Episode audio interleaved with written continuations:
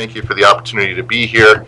We pray that you be glorified in all that we say and do, not only in Sunday school, but in our service as well. Thank you for this time you have given us to be together. In Jesus' name, amen. All right. Um, no, actually, uh, talking about soda and stuff, that's, that's fine. You can do that. That's, that's part of stuff.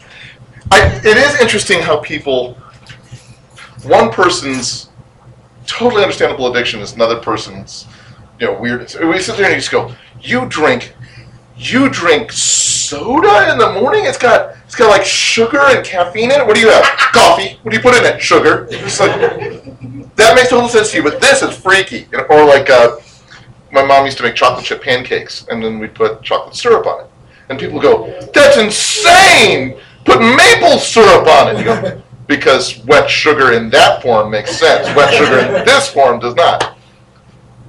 The one I love is you drink so much soda and think of all those chemicals you're putting in your body.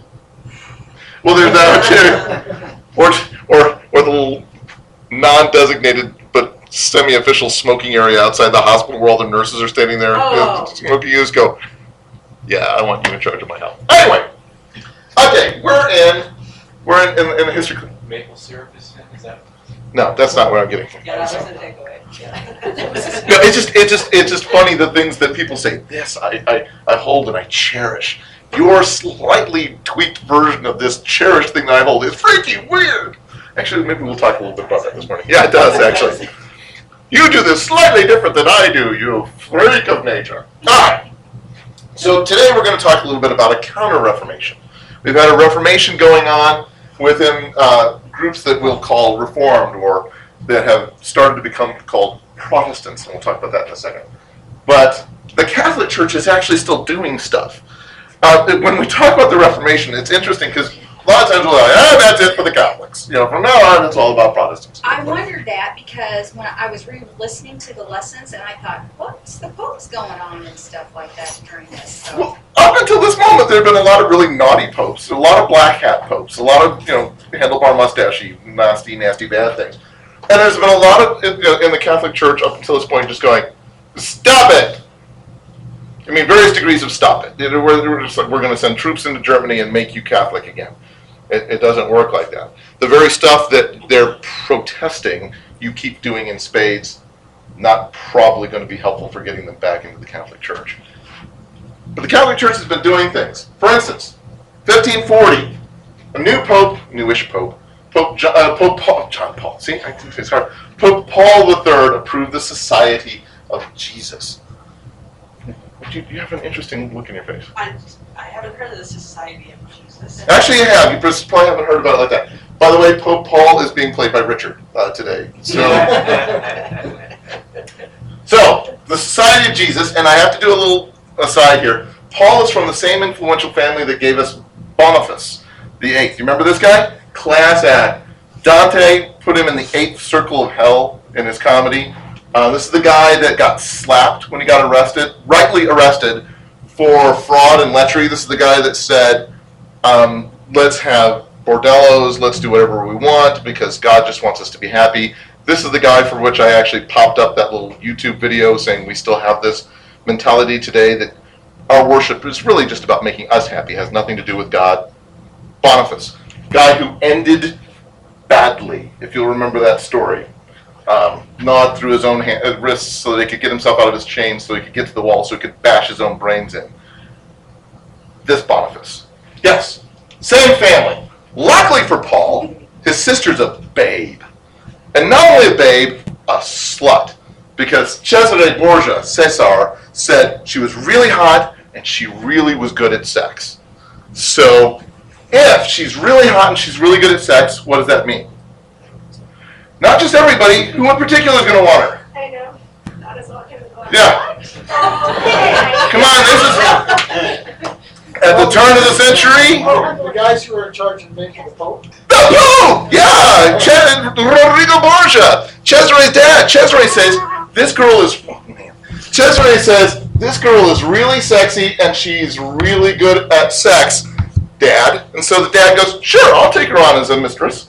So Pope Alexander takes on uh, Paul's sister as his mistress. which means Paul gets made a cardinal, right? That's how this works. For those of you saying, what's the Catholic Church doing at this time? Ta-da! So Paul gets groomed to become a pope because his sister is sleeping with the pope, etc. Now, what's interesting is Paul actually takes this seriously. Even though the worst kind of nepotism, the creepiest sorts of stuff, got him into office, you're right, but he tried really hard to be a good pope. He's just like, this is wrong. What we've been doing and how we've been doing it, why we've been doing it, horribly wrong. We need to fix this. And so he issues all sorts of rulings against simony and fraud and brings out all sorts of major reforms within the church. Even wrote some bulls going against some of the earlier bulls of popes about the enslavement of native peoples. He's like, it is a sin to deprive native peoples of their rights, properties, um, freedom. You can't do that. Now, he doesn't actually say anything against the slave trade. Transporting slaves, not a problem. Owning slaves, not a problem. But going into foreign lands and taking people as slaves, he's saying this is naughty, unless they are genuinely, actively enemies of the church. Which, of course, how do you get around that? Everybody's burning. Be a Catholic. yeah. How do you get how do you get around that if you're a slave trader from Portugal or Spain? What? Converter, you're a slave. Converter, you're a slave. Well, I don't want to convert. Ah, obviously you're an enemy of the church. Okay, but still, his heart is right. He's like, this is wrong. We need to stop doing this. And so I want to give him some credit here. Technically, after these centuries of really black hat popes, we got to. I can't give him a white hat. I would love to give him a white hat. It's desperate to give him a white hat. I was studying this guy, and I'm like, whoo, whoo, white hat. And he goes, yeah, he's still a little bit of a slime. Um, he still had his own mistress. He still um, abused his own people because he's he's still a rich family guy. He still owns lands. He, he had to he's put down multiple rebellions within his own peasants, and he put them down rather nastily. Still politic to get his own sons because he had children and grandchildren through his mistresses to get them into positions of power, etc. So I mean, we'll give him smudgy gray, light gray, light gray, light smudgy gray compared to the black hats that we've been seeing, but much better pope. Now, 1540, he approves the Society of Jesus, founded by Ignatius of Loyola, best looking Catholic priest ever, right? I'm just saying, man, I'm just saying. So, yes, I keep trimming hair to try to match things. So, yeah, best looking Catholic, best looking Catholic priest ever. It had been a Basque knight. He, he came from the Basque region, and, and he was a knight in Spain uh, from an area uh, in, in called, called Loyola, which is why he's Inigo de Lopez de Loyola. He's from the family of Lopez and Loyola. Anyway, because he was a knight, they integrated his military background into building this Society of Jesus, or the Companions of Jesus, which was kind of a play on words because companions meant friends, but if you're companions, you're also part of a company of soldiers and things. So, he's a successful knight, and he becomes this this builder of a, of a society. In fact, it's because he was a such a, such a soldier that he became a Christian in the first place. He had fought for the Duke of Navarre or Navarra, whether you're from France or Spain. How do you pronounce it? Um, he fought on behalf of the Duke, and he was hurt really badly at the Battle of Pamplona. And so, if you have one leg broken and the other leg shot up pretty bad, what do you do? Well, could, but this is still the end bit of medieval medicine.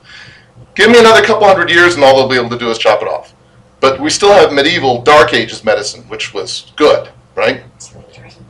Drain the blood. What do you do? You you're, you're not going to lose your legs, but you can't use them. So you, what do you do for the next month or two or three? What? Read. All I can do is read books. Just sat there and read and, and read and read. Specifically, he read the works of a bunch of Catholic mystics because there was this growth in Spain of, of a bunch of mystics who were writing all sorts of books. And he read several works of the life of Christ. These lives of Christ were not like biographies the way we would normally think of them. It's more like Any biography written during this time is to a farce. It is a little bit of a farce. The lives of Christ that were written at this time, it's it's more like, let me vicariously take you through his life as if you were walking with him. Uh, let me add all sorts of interesting things that Christ never actually did, but wouldn't it be cool if he had? Pardon me? It's historical. It's fan fiction. Uh, uh, uh, it's Jesus fan fiction. Um, but it, it, it brings you into it. It's it, it's fantastical on all senses of what that means to be fantastical. Sci-fi fan fiction about Jesus. Anyway, so he was totally turned on by this, and he renounced everything secular that he'd done, and he accepted a call into the priesthood. He's like, if Jesus had this spectacular life, that's what I want. I want to live like Jesus. I want to have that kind of a life. Um, I want to follow his example. So he became a priest and created this company of teachers, theologians, social activists. He's like, I was changed by reading books. I want other people to be changed by reading books. I have been running around chopping people up with a sword for years. We need to fix this. Not just not just share pe- with people and, and change their souls, but we need to change the world. We need to make this a better place. People are hurting out there. We need to fix it. And like any good soldier, he goes, now. We need to fix it now. Enough of this. Let's pray and hope everything's going to be good. No, that's namby-pamby. Fix it now. Roll up your sleeves. Fix it now. Go someplace, fix it, move someplace else. But do it based on theology. Do it based on, on, on study and, and learning. So the Jesuits, as the Society of Jesus became called, the Jesuits combined three things that were huge at this time in terms of a Catholic self-reform. Number one, they were dedicated to being absolutely righteous, absolutely God-honoring, genuinely focused on reform. They're like, we will not allow any kind of self-interest, greedy corruption, anything the Jesuits. Not going to happen. This is squeaky clean, absolute integrity from a military standpoint. I mean, we're taking this, we're regimenting ourselves to be, to no, this stick around? No, I mean, eventually the Jesuits were messed up too. But I mean, at this point you go, nope, to be a Jesuit is to be a stand-up guy. Uh, whatever example from modern stuff you want to go to, but this is this is what they're trying for. Um, secondly, they're focused on education and learning, kind of like the Dominicans started with. We're going to be, we, we got some people who are, the Franciscans are running around helping people. The Augusta, the Augustinians are sitting there reading a lot and studying a lot. We want to be studying a lot and going and helping people. That's what the Dominicans started like. This is what the Jesuits started like. So they became the teachers. You know, if you're if you're going to go to a good school, you're going to go to a school that's being taught by Jesuits. That lasts for centuries. Even even today, the, the best Catholic schools are the ones being taught by Jesuits. That's what our current pope is. He's, So we're going to ground what we're doing. It's not just being, being nice people. We're going to ground it in theology. We're going to ground it in, in philosophy. do they use actual scripture mm-hmm. as theology? Mm-hmm. And they're utterly dedicated to the Pope. Now, all this is going to be extremely helpful if you're a Pope trying to do reform, right? You get this army of reformers who are completely dedicated. They do a special oath to follow the Pope right or wrong. Whatever the Pope says, in fact, Ignatius once famously said, I believe that the white that I see before me is black if the church hierarchy so defines it. Whether the, if, the, if the Pope tells me to skin a baby and kill it, that's what I'm going to do, and I'm going to praise God because the Pope told me to do it. This is how much I'm going to follow the Pope. Well, the first two- Exactly, because Yeah, doesn't that, yeah. because that the, the Pope because the Pope defines what's righteous and God honoring. Two out of three ain't bad. Okay, it was interesting. I, I did show. I, I remember what you can say. I did show. I was walking through this a little bit with, with Megan, and, and she was just like, "Cool, oh, cool. Oh, there's always something, isn't there?" And, then- and I was like, "Yep." But that's have we haven't we found this in the history class so many times? You just go, "Oh, you guys, cool. You believe this? You believe this? You believe really? You believe that fourth thing too? That's kind of weird." Okay. Oh, but the fifth thing is good. Yeah. Very few stark black hats. Very few stark white hats. Yes. If you're thinking about um, a society or company that has to have a leader, like a military directive, you can't. You have to have somebody that's calling the shots. Like, so I'm just thinking if he's thinking, I mean, if he's got a military mindset, you lose you lose focus and you lose direction and you lose what your going your purpose is Mhm. you don't have a leader you don't have somebody saying here's what we're going to do hmm Now, and, and we're to add to that the whole idea you don't want your troops questioning orders. Exactly Now, the best troops should always question the morality of orders. But you don't question, he says, run up the hill, you don't go, well, you know, is that a good idea, really? Yes, yeah, it really is. Uh, There's no enemy behind there. I I heard that there was. I've got more intel than you. There's no enemy. Go. Are you sure? You know, that's not good army. You, you, you want them to go and do it. And yet, if you have somebody who goes, okay, go into that village, kill all the men, women, children, everybody, you want troops that say, no, that's an immoral order. I refuse to follow an immoral order. So it's always a little sticky in history as to exactly where that, that, that bright line is. Yeah. And the church isn't a military organization. Arguably not. The Jesuits kind of arguably are, you know, they're, but they're like military intel. They don't, you know, they're not they're shooting people. So it is. It's an interesting. But you, but you can see what what, what, Oh, what yeah. yeah, yeah. What Brian's getting at is if you're taking this from a from a military standpoint, this does make a certain amount of sense. Yes. Also, I mean, we, also they are Catholics. We are Protestants. We're coming from it. We're coming at this from the angle of, but, but according to, according to the teachings that he's going with, the Pope is the vicar of Christ. Mhm. So he is the leader. Mhm. And So, I mean, I, I don't necessarily agree wholeheartedly with it, but I can see where he's coming from and I can see. Oh, yeah. I can see the logic of it. Oh, yeah. From that standpoint. Yeah. We come out of 500 years of. It's not just the, the Pope isn't that great. We come out of 500 years of there is no one between you and God. Right. There's you and there's God. There are people who can help sharpen you like iron sharpens iron. There are pastors and elders and people whose wisdom you should probably consider and all this kind of stuff. But there's nobody between you and God. It's just you and you answer to God. This is 500 year 500 years earlier than that and in a theology that says there is someone between you and God. There is a vicar of Christ between you and God and he's going to give you input. Remember what you were going to say, Michael. What were you going to follow? Well, I, I was just gonna say sometimes, because, sometimes I feel like we can tend too much in the direction of, well, I'm just going to do what seems right. I don't care what, um, what the church has historically taught about such and such an issue, I don't care what anybody else says, it's me, I'm just going to move on. Want. Sometimes, and even when it comes to scripture, there is definitely a place for saying, I don't understand this, but this is what the authority says, I'm going to come to myself. I'm not saying that's always a good thing to do, and there's definitely a place for for questioning, especially the conviction of the spirit, but humility is is sometimes a lot better than just being vigilant. Now we're back to sometimes more art than science with some of this stuff. Because it's not just a, well, just follow your authority. Well, don't follow your authority. Just do whatever feels right to you. Well, no.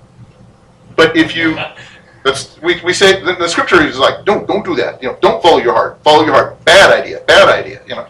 Um, and yet, you are the one who's accountable to the Lord. If, if, if you say, well, I did this horrific thing because somebody told me to and I trust their judgment, you got, God goes, that's on you, not on them.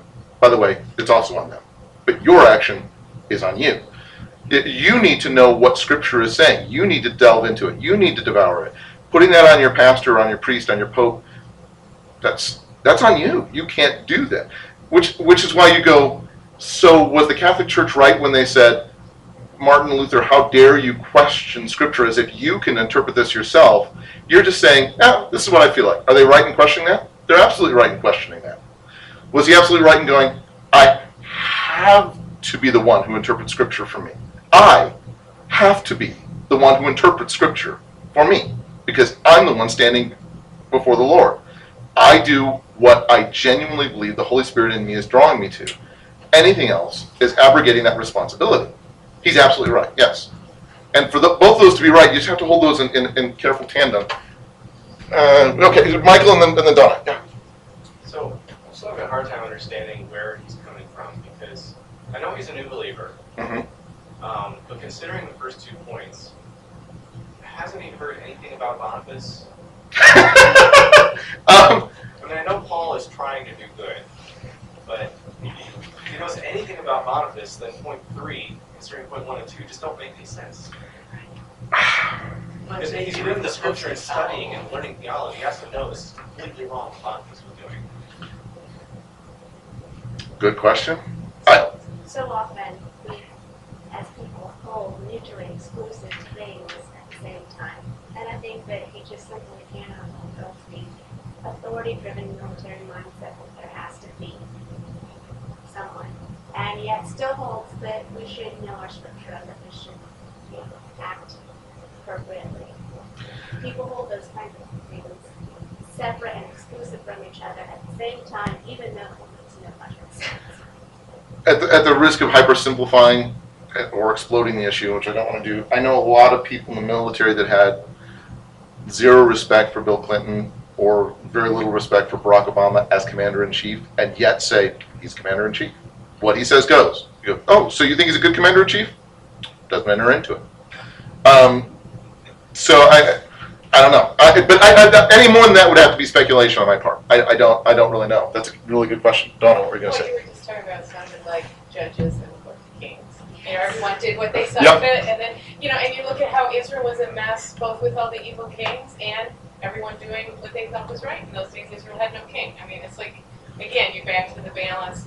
I wish number three was, we're gonna obey the po- Pope, but not right or wrong. You know, let's, let's, You yeah, let's it's not go all the way. We'll say we'll obey the Pope. He's the vicar of Christ. Let's like you were just talking with military. What a good soldier would do is not lose that moral. Yep. Back to a few good men. Uh, back to a few good men. Yeah, just throw movies back and forth. But yeah, I, but that's but that's the thing is you. you I mean, think about in, in uh, uh, back in the 20th century, how many times people would say, "My country, right or wrong?" You just go, "Okay, if your country's wrong, you should change it. You really shouldn't just back your country if it's wrong." Or, or better red than dead. Better dead than red. You just go. Both placards are wrong. You do understand this, right? These are not your only two ch- chances. Joshua, are you for me or Or- against me? There you go. Um, and, and even even that whole to, to extend that one, even that whole as for me and my house, we're for the Lord. You know, this is like this idea of going. You need to decide. You need to choose the right thing. As your leader, I'm saying this is the right thing. Here's why. I'm going to lead you in this, but it's on you. You need to make the right choice for the right reasons. The best times in, in Israel were when King David, King Josiah, King whomever will walk up and go, let me lead you in doing the right thing. Let's go back to the Lord. Let's figure out the right thing is, and let me encourage you in doing the right thing.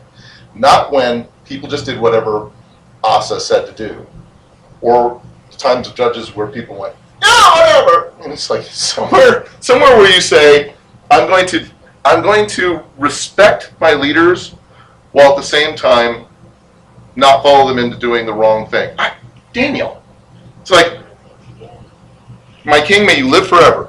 I am utterly devoted to my king. Okay, I'm going to make it a rule that you can't pray to God. I'm going to break that rule. And then when you open up, when you open up the tomb at the, uh, or no, tomb, the the, uh, the lion's den in the morning, and you say, "Tell me you're still alive," I'm going to come out and go, "My king, may you live forever. You're still my king. By the way, you were wrong, and I'm not following you there. And you are absolutely my king." It's like that's a hard balance, and yet time and time again in Scripture, that's the balance we're told. Peter saying, even when your leaders are deviants, they're twisted, you respect your leaders. So you'll you'll follow them into deviancy? Absolutely not. But you respect them. Jude talks about you know not even not even uh, um, uh, isn't it Jude? Yeah, it was talking about not even uh, uh, didn't even slander Satan. You, you don't toss out slanderous accusations on, on Satan. Stand against him, but don't just disrespect people that you don't like. It's a strange balance to try to go in. Yeah. just have a question. How, much would the people have known? I mean, would it be like, when you think of President Kennedy, Yeah. we didn't know about his affairs until much later. I mean, that could have helped if they just didn't know. Yeah. Some of the things, they must not have known a lot, because that wouldn't be publicized. Yeah. And then, you know, you don't. There was no internet, yeah. Yeah, there's no internet. So, I mean, I'm just thinking, that's gotta, I just don't know, but would And- that have been public knowledge? Not not necessarily. Um, once you become kind of a high-ranking, important person, you, you'd be kind of aware of that kind of stuff. And, uh, uh, even 50 years ago, um, it, there was a common phrase, "drunk as a pope," because the pope was so famous for being drunk all the time. That So I mean, people were aware of how messed up the popes were. They just weren't aware of how messed up the popes were. So it, that's a, that's another good point. There weren't blogs out there. You know, there's no WikiLeaks telling you how much these people are messed up. Like when they started brothels and stuff and had them, I mean, But that that- would be fairly public, wouldn't it? Absolutely. What's wrong with brothels? Even your church, even even Augustine said they're a good idea, right? I mean, how else are you going to keep people? How can women be safe on the street? Men have to have sex. They have to have brutal sex regularly. How can you how can you women walk the streets if there aren't prostitutes that the men can vent their needs on? Remember, they provided brothels and prostitutes for church councils. Remember that? For major church councils, the church paid for prostitutes for the guys every night. Because, of course, what else are you going to do? So, some of the things that we look at today, you got to be careful. Really, really got to be careful when you're reading history that you you don't read modern sensibilities back into 500 years ago. We can read scriptural sensibilities into this, but not modern ones. You can't look back and go mistreatment of women. You go, really? Who would have been thinking that 500 years ago? Um, what you can do is look at scripture and say, well, what does the Bible say about how you should treat one another, brothers and sisters in Christ? Is this appropriate? Well, of course not. You know. But at this time, there were a lot of people who remember Menno Simons saying, to be a good priest, I need to make sure the one thing I don't do is read the Bible. All my fellow priests are saying, do not crack that book open. It is going to mess you up. Because you don't get to decide what it means. And if you read it, you're going to be tempted to decide what it means. Do not crack that book open. So it's it. Yeah, you're right, but nobody's going to look at it that way. Boy, we spent more time on this third one than I. But that's- and that's absolutely fine. It's absolutely fine. That's what the class is. You guys bring the better stuff to the class than I do, so this is this is good. But we're back here. So Ignatius and his Jesuits um, quickly become extremely influential because they're dedicated, they're regimented, they're solid, they're decent, and they're absolutely devoted to the Pope. So Pope Paul loves these guys. So you get this emphasis on personal study, and for the for the first time in a long time, you get this Catholic emphasis on cracking open the Bible. When the, these militaristic, I mean, they don't carry swords, not that kind of militaristic, but the regimented uh, Society of Jesus says we're going to do some serious damage to the kingdoms of this world, and we're going to do it based on Scripture. Then, then they're emphasizing opening it up, but they're emphasizing opening up and reading it from the church hierarchy's interpretations. You don't get to interpret it, but you do open it up and you do read it. So it's a very Catholic take on what the, the reformers are doing at this stage of saying, hey, have you read this thing? This is, like I've said before, you get Martin Luther and Philip Melanchthon and Jean Calvin and Menno Simons who say, you know, now that I've opened this thing up, now that I'm actually reading this, we need to change some stuff. That's what Josiah did back in the Old Testament. Hey, has anybody read this thing? We need to change some stuff. That's what the Catholics are now doing under Ignatius, going, you know, we actually need to read this thing. It's kind of huge. This is this is a this is a big deal. All right. So their black robes are everywhere. They wear black robes. Um, there was a short time where they wore orange robes in in the, in the Far East. Anybody know why the Jesuits wore orange robes in the Far East? You want to hazard a guess? Anybody that's ever watched the old Kung Fu TV show? Yeah. Well, They didn't want to be, um, well, they wore black robes over there for whatever, for being Buddhist or being, uh, what, the, uh, anyway. Yep. Okay. Being, being misrepresented. Okay. It, it involves that. Okay, Steve, you got a smile on your face when I said Kung Fu. Do you remember the real show? Yeah. Okay, what color robes did the did the Shaolin monks wear?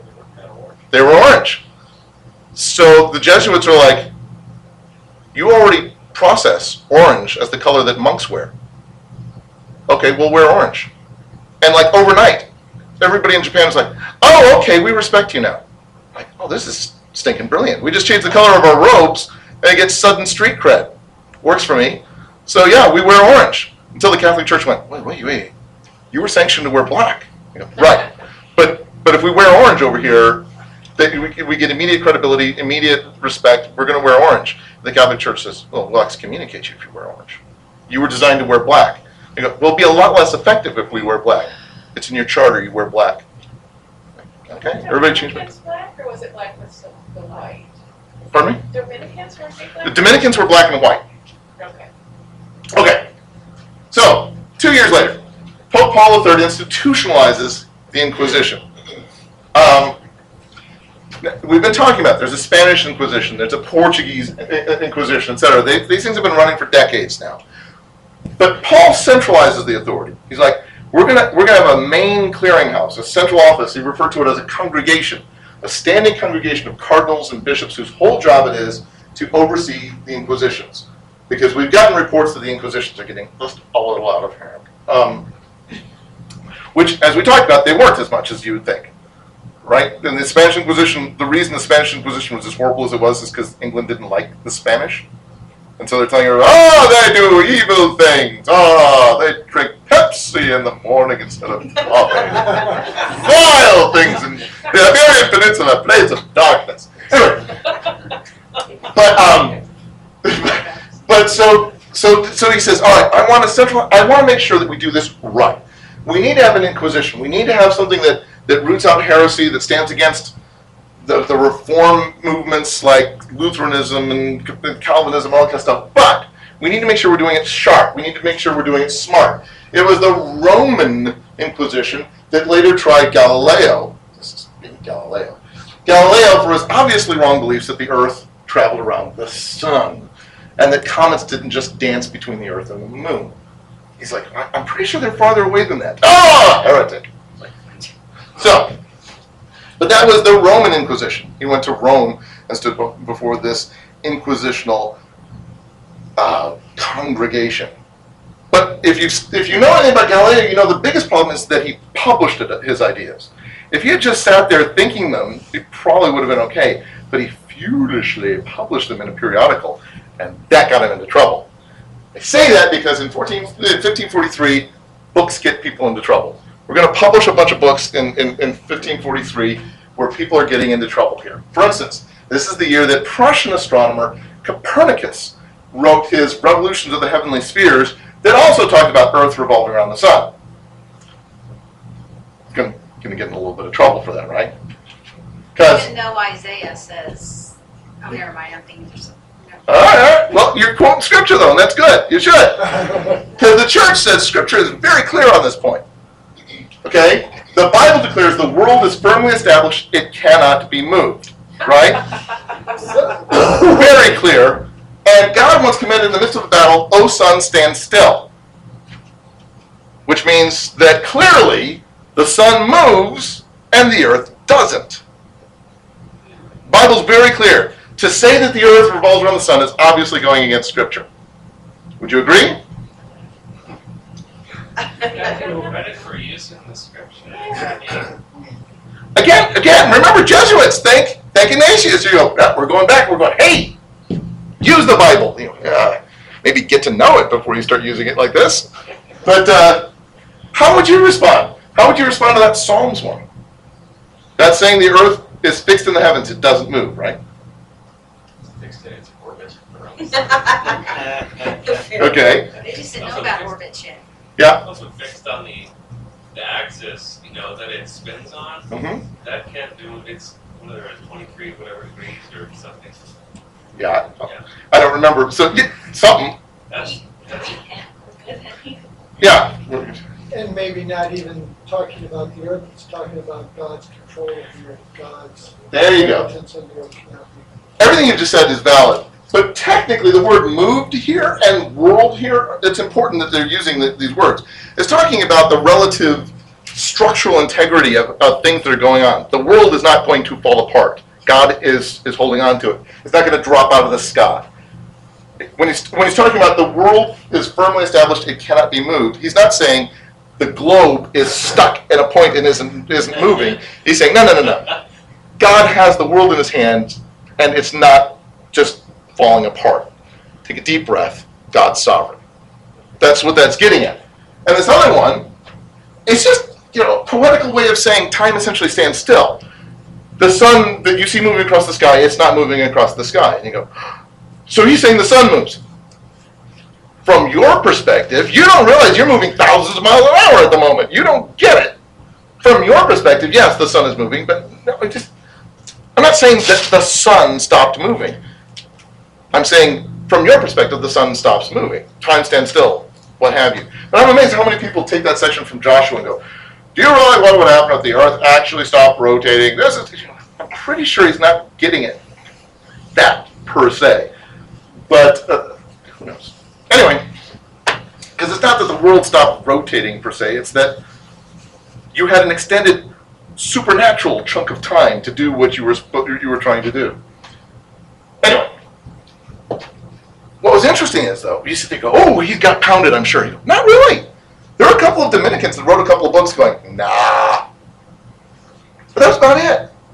Nobody made a big deal about this. It was a century later with with Galileo. That's when they jumped on it and said, "Oh, we got to slam this." But with Copernicus, no, it took him 80 years before anybody really started jumping down his throat. He was long dead by the time he had any problems. Why? Because everybody thought it was kooky. Nobody bought into this. If I started writing books about uh, the the world is actually made out of Jello, there is no Europe. It's all just a conspiracy of cartographers. You know, people just sit there. Nobody's gonna nobody's gonna rip that to shreds. They're just gonna sit there and go, kook, and walk on. But that's like, even the reform camps. Everybody's like, no. Jean Calvin. I went looking for quotes from Jean Calvin on on um, heliocentrism. I found like twenty or thirty uh, uh, from him on this. He wrote at one point, "We indeed are not ignorant that the circuit of the heavens is finite, and that the earth, like a little globe, is placed in the center." It's like, no, he's all about the earth being the center of everything. The, the earth doesn't move. The sun moves around. I mean, goes into great detail multiple times about, well, of course, of course the sun moves around the earth. And he's a bright guy. Philip Melanchthon wrote about this whole idea of, well, maybe the sun's the center of the, like, some people believe it's a marvelous achievement to extol so crazy a thing, like that Polish astronomer who makes the earth move and the sun stand still. You have to, by the way, you have to make that noise after reading that quote. You have to read that quote and go, Everybody thought this is just a knot. Nobody bought into this.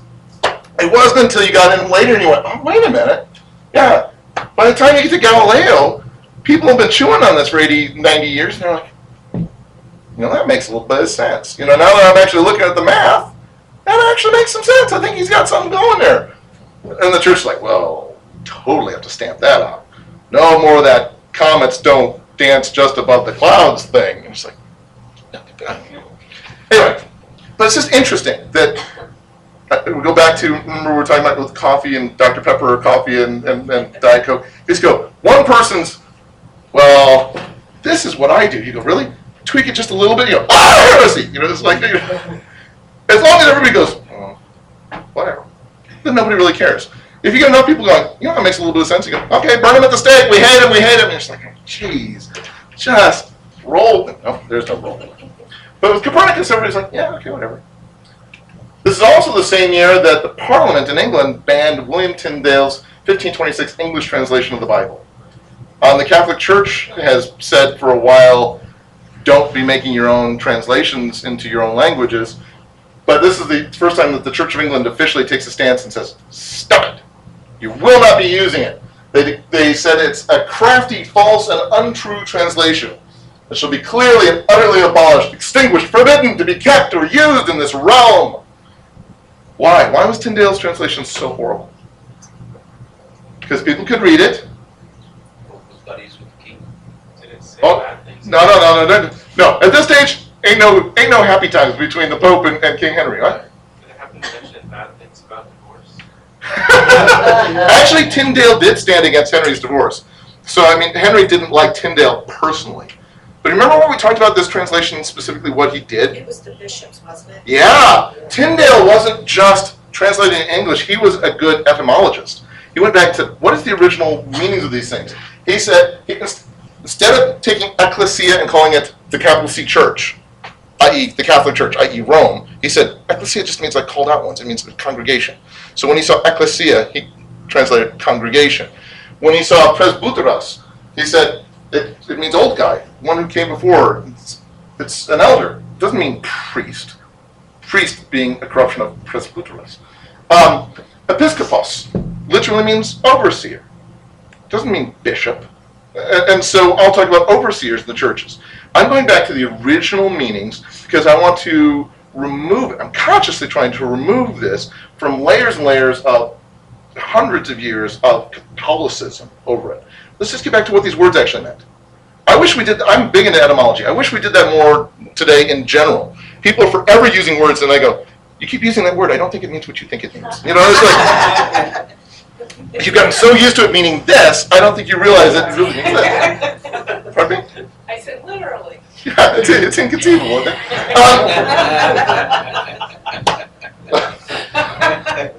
Oh, the irony.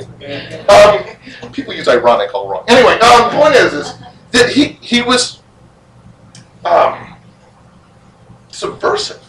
I mean, his etymology was subversive. He was consciously trying to be, and so they're like, "This is horrible. You are changing things."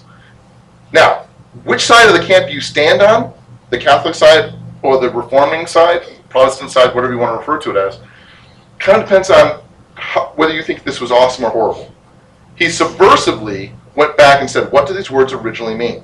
So the Catholics are like, this is corrupt. The Protestants said, finally, something that's value neutral.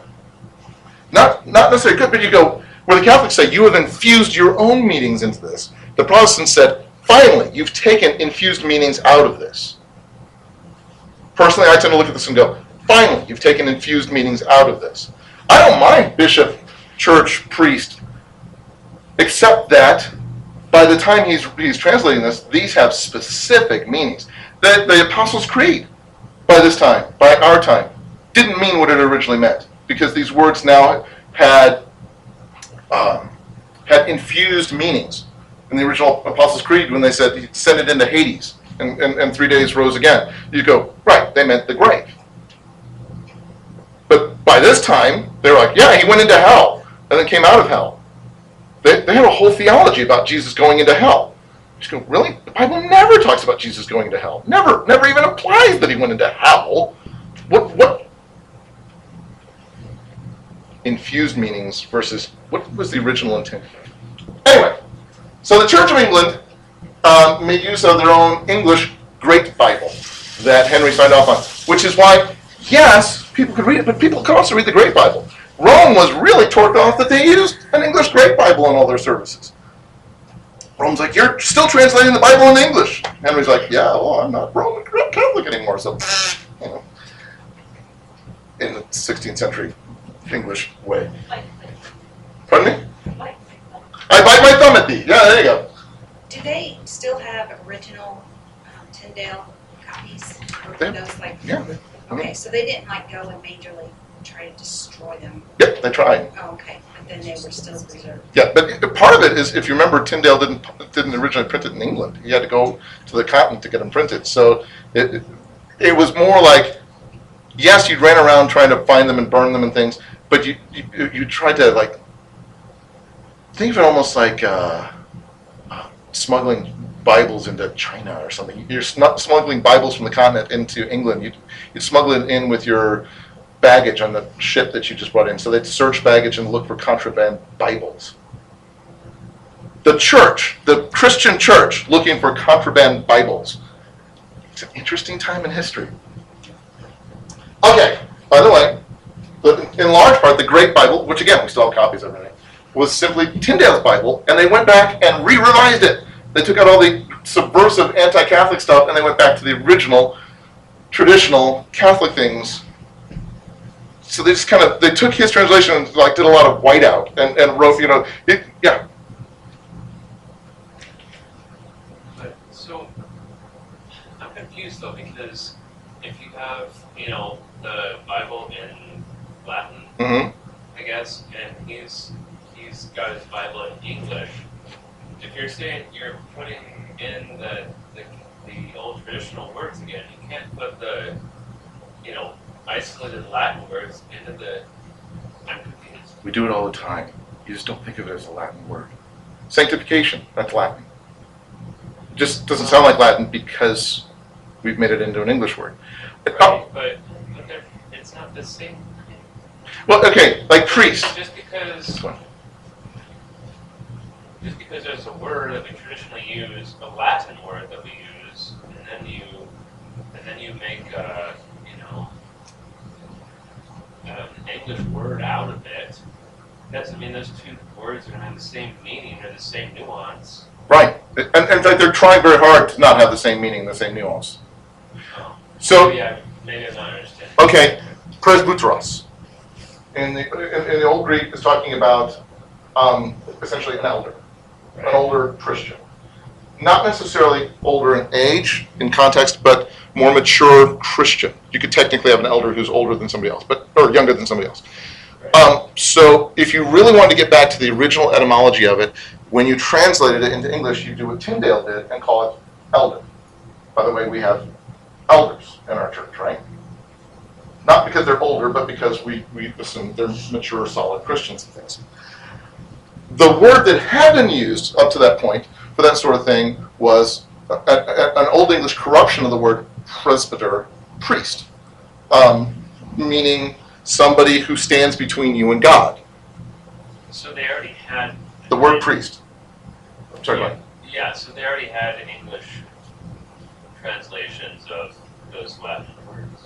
Ish. English corruptions of those Latin words, yeah. Okay. Um, so, you, so you'd have you'd have priest, and you'd use priest.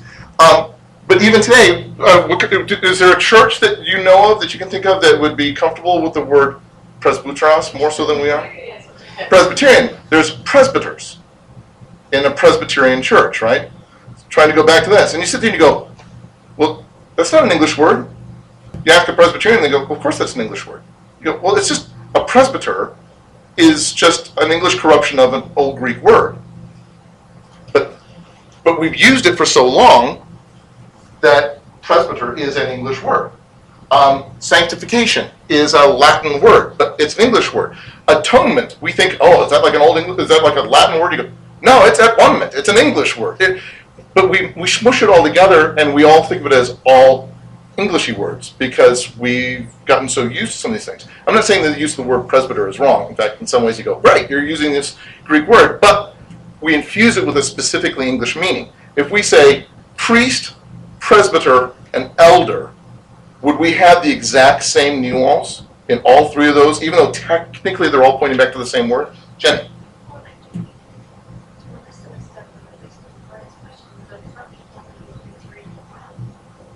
Some So, there's corruption between Greek and Latin. There's corruption between Latin and English. There's corruption between Greek and English. Right, so if the original Catholic Bible is Latin, Mhm. um, Yeah. the Catholic Latin translations, and that's what the Church of England was using. Also, so corruption really has to do with Greek and Latin, not Greek and Latin. Well, it's a both and. It's, They went around, they, like, uh, Tyndale went around. Mhm. Ty- Tyndale was trying to go back to, to the original. Yeah. Okay, but if they're talking in English, even if their services, and do they call them a priest every day? Yep. So, so the word exists as priest, and he's trying to separate out from that. Right. And, and, and what the Great Bible did was let's go back to the words. Let's go back to the words that we used, Greek, Latin, English, that we used when we were Catholic. Because the Church of England is trying to be very Catholic in England. Yeah, uh, instead of a Roman Catholic Church, it's a Canterburyan Catholic Church. You know, but it's it's definitely trying to be the Catholic Church at this stage in the game. Um, but they're consciously trying to say, let's take all the things that Tyndale did an end around and went, can we just go back to what this originally meant in the Greek? And go back to layers and layers of centuries of infused meaning and use those words. Um, so, like um, the Eucharist. There's, it's not really a, a, that's not a biblical word. It's not a horrible word. It's but Eucharist, communion, Lord's Supper, those are all pointing back to the same thing, right? You know, but they all have different nuances. Um, communion talking about you walking with the Lord, you and the rest of the congregation together with God. That's communion. Lord's Supper is focusing on the fact that we're coming to the Lord's table together. We're remembering that that last supper that He had with with His uh, with His disciples, and we're pointing back to the Passover meal as well. Eucharist is talking specifically about the good gift of the sacraments when you receive God's grace because you have just taken the sacramental elements. Even though all three of these things are all pointing back to technically the same action of eating bread and drinking wine, they bring different infused meanings into it. Words mean stuff. So, yes. How about the Hebrew word for priest? I mean, as someone who Mhm. administers at the temple, how's that relating to the word for elder? I mean, aren't those totally different things? Is there a different Greek word? I mean, like the priests at the temple, isn't there? Well, yeah, because with the priests at the temple were, were- which is part of why this gets a little convoluted, is because the priests in the Old Testament stood between you and God. They made sacrifices. The Catholic Church says, right, that's what a priest does. On a, on a Sunday morning, he stands between you and God and he sacrifices Jesus for you, just like they did in the Old Testament. Which is why I have repeatedly in the last 11 years said, I am not a priest. You have one high priest, and that's Jesus Christ. He sacrificed himself. Nobody else sacrifices Jesus. Nobody stands up here in the, in the, uh, uh, in the pulpit between you and God. Nobody stands here presenting you and God. We are called priests to the rest of the world because we do stand between the rest of the world and God. We're drawing them to Christ's sacrifice and things. But we're a kingdom of priests. I'm not a priest. So this word does get kind of convoluted. Yes, I don't know the, don't know the fact, which Greek word is used for priest in the Old Testament, like it Yeah, I mean, isn't it a different word? I mean, what, like if you translated elder in Hebrew, that would be a different word than, like Cohen, I know is priest. Okay. Any, anybody with a with a smartphone, work on this. You got four minutes. Um, We could do it later. I just was like, aren't those different words? yes, they are. Yes, they are. Um, uh, I think yeah. I, I'll grab the uh, I'll, I'll grab the uh, Strong's concordance here when we're done, and I'll talk about it afterwards. I should know this. I, as soon as I read it, I'm just going to go double it. Anyway, um, we we haven't gone that far. Anyway, um, that's absolutely fine. Where was I going with this? Uh, all right. No, we'll direct you. Oh, okay, yeah. So yeah, so you've got the English reformers. There's a lot of English reformers that still held on to the Tyndale Bible because they're like this. The, we, our reform movement likes the fact that we're getting back to this value neutral, whereas the Church of England is like, oh no, it's a corruption. It's the exact opposite of value neutral. And so there becomes a divide over the Tyndale Bible. So is Tyndale published in Tyndale, or was it just Tyndale? No, I, there's, I think it's named Tyndale in in honor of Tyndale. Yeah. Anyway, is the same year that Martin Luther published On the Jews and Their Lies. Oh, Um, What? oh, yeah. Anyway, calling them the devil's people and inciting violence against them. It's like they, they, they are not God's people. He said, We are at fault in not slaying them.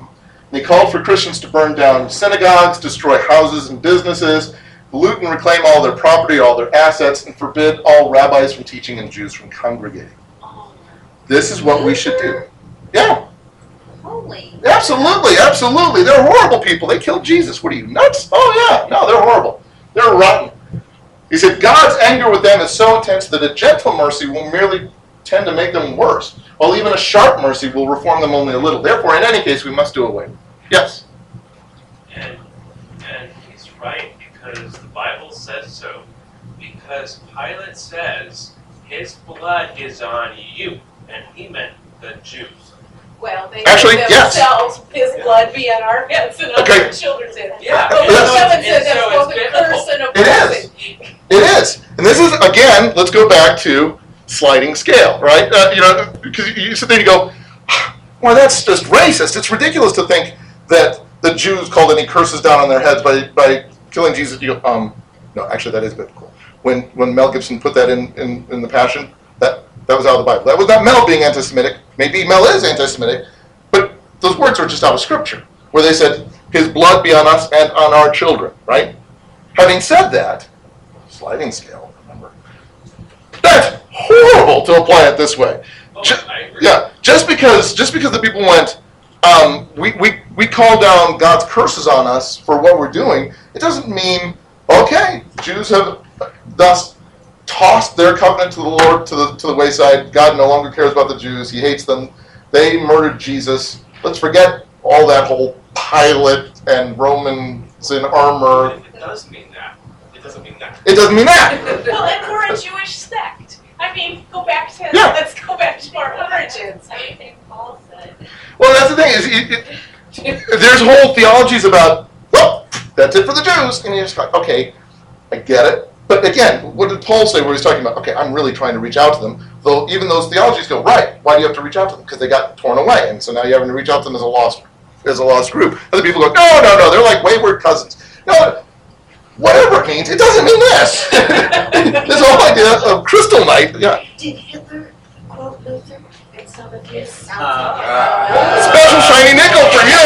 I was thinking that's exactly I was wondering. Wow. Special shiny nickel. Oh. Hitler, who despised Christianity as a, as a religion for weaklings, kept quoting Christian things. Like any good politician, he's like, I don't care if I'm if I'm internally consistent. It's all about the sound bites. When I talk to Christians, I quote Luther.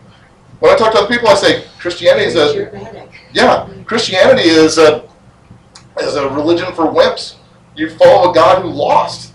No, no, no, no. This is horrible. We should be Norse, Nordic. We should follow the great Teutonic gods and things.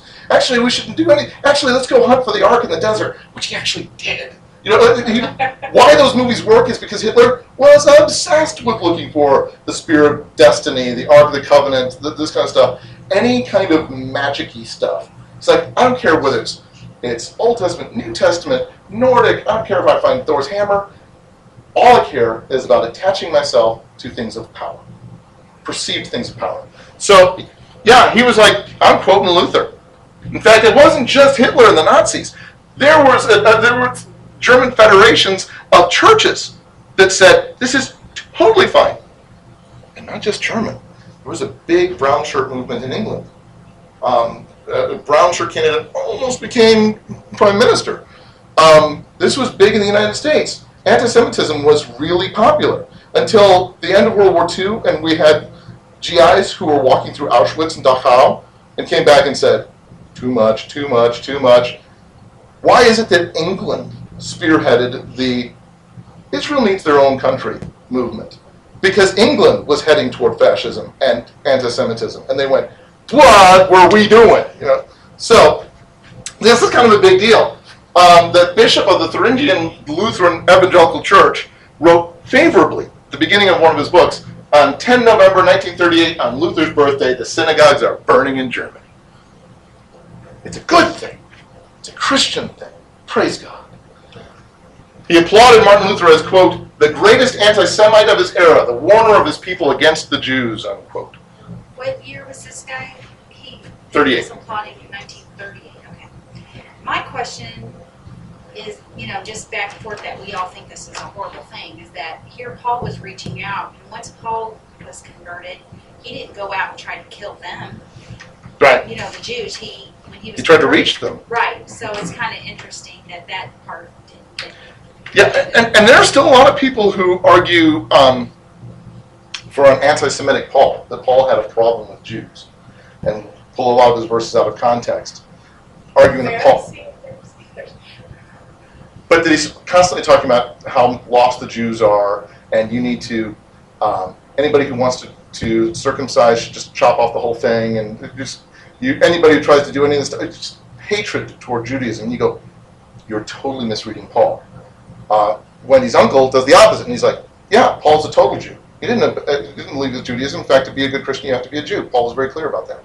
And you go, you look at both sides, and you go, "You need to read all of the verses." You know, you, you like both sides. They're like going, "I read the odd numbered verses. I read the even numbered verses." Strangely, we have a different Bible. You know. Um, Yes, it's very much. But so so there, there, there's definitely a move, especially unfortunately within Lutheranism, and even even up into the into the mid 20th century, in a lot of Lutheran commentaries on things, a very anti-Semitic perspective on this, which is not a purely only Lutheran thing, though. I'm just saying they they came by it natural.